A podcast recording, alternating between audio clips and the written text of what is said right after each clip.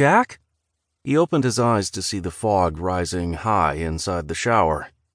Jack! Replacement knocked on the bathroom door.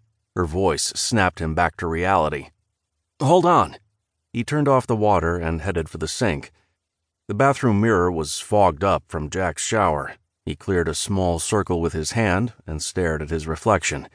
His deep brown eyes were the same, but it wasn't a little boy who stared back at him anymore.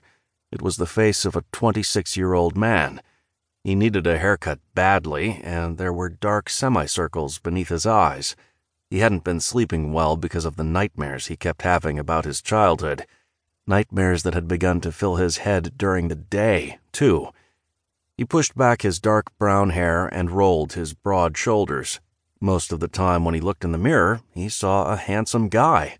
But not today. Right now, he almost scared himself. He quickly got dressed and glared back at his reflection one more time. Jack! Replacement knocked again. He rolled his eyes. Is she ever gonna take no for an answer? Yeah. He opened the bathroom door and walked past her. Grabbing his jacket, he headed for the front door. Please? She jumped in front of him and clasped her hands together.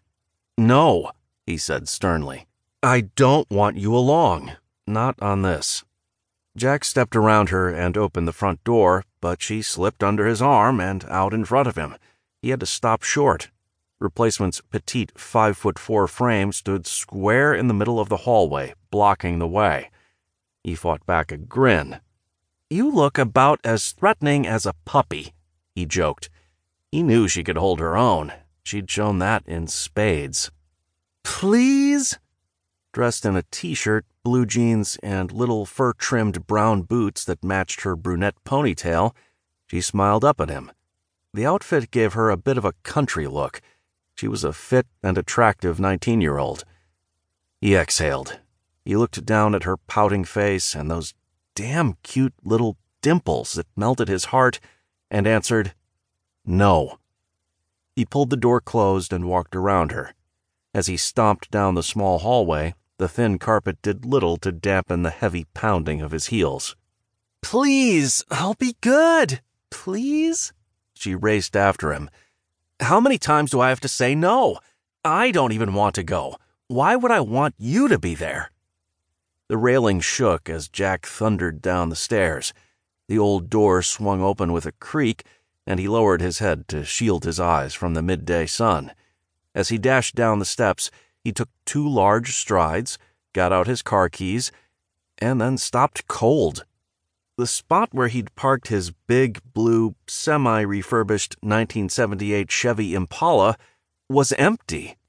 Perplexed, he scanned up and down the street, but it was clearly gone. His hands turned into fists. Who the hell stole my car? Replacement ran up next to him and smiled. You have two choices.